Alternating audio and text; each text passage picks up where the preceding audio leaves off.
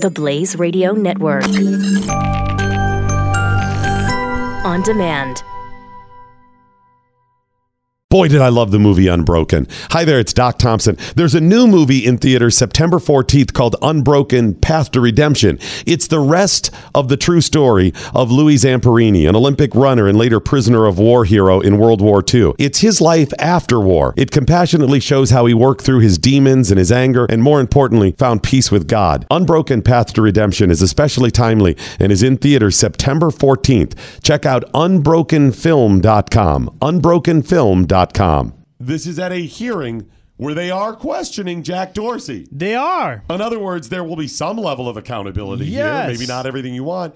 And by the way, it's a Republican that is getting ready to question him. Somebody that theoretically is more on the Lying right. to you. Right. This is Billy Long from Missouri who's getting ready to do this. So you're doing this? No, this is just for your own attention. Here we go. Listen. can't understand. What? Steal the election.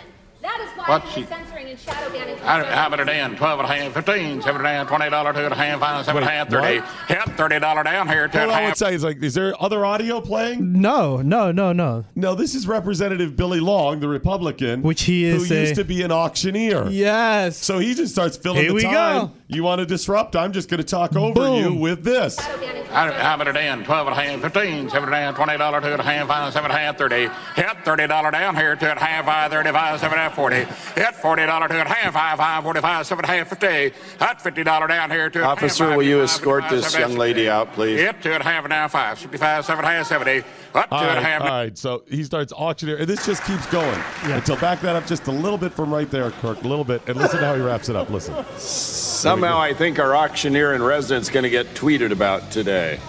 No, right before that, so he finishes up, he's up, oh, and she walks out, and he goes, "I yield my time." Nailed it. Nailed that's the equivalent of nailed it. Nailed it. That's it. And hill. everyone loved it. or Yes. whatever. It was- Okay, that's different, but it got the point across. Didn't it? It's good. Hey there, it's Doc Thompson. want to tell you about another show that I think you're going to like. It's called The News and Why It Matters. It's a group of us talking about news stories that we think are important and why those stories matter to you. The News and Why It Matters. Look for it wherever you download your favorite podcasts. If you hear yourself saying, feels pretty good to see somebody rub their nose in it, you may be addicted to outrage. We've expressed our outrage at everyone and everything that is different. Every thumbs up is like a dopamine surge, and every retweet is a serotonin hit. In my new book, Addicted to Outrage, we bring clarity to this addiction. If enough of us can just drop our anger and outrage, we might just stand a chance to heal ourselves. Addicted to Outrage by Glenn Beck. Pre-order now at glennbeck.com slash addicted to outrage. Knowledge is power. Tweet at us with the hashtag What I Learned Today. This is the Morning Blaze with Doc Thompson on the Blaze Radio Network.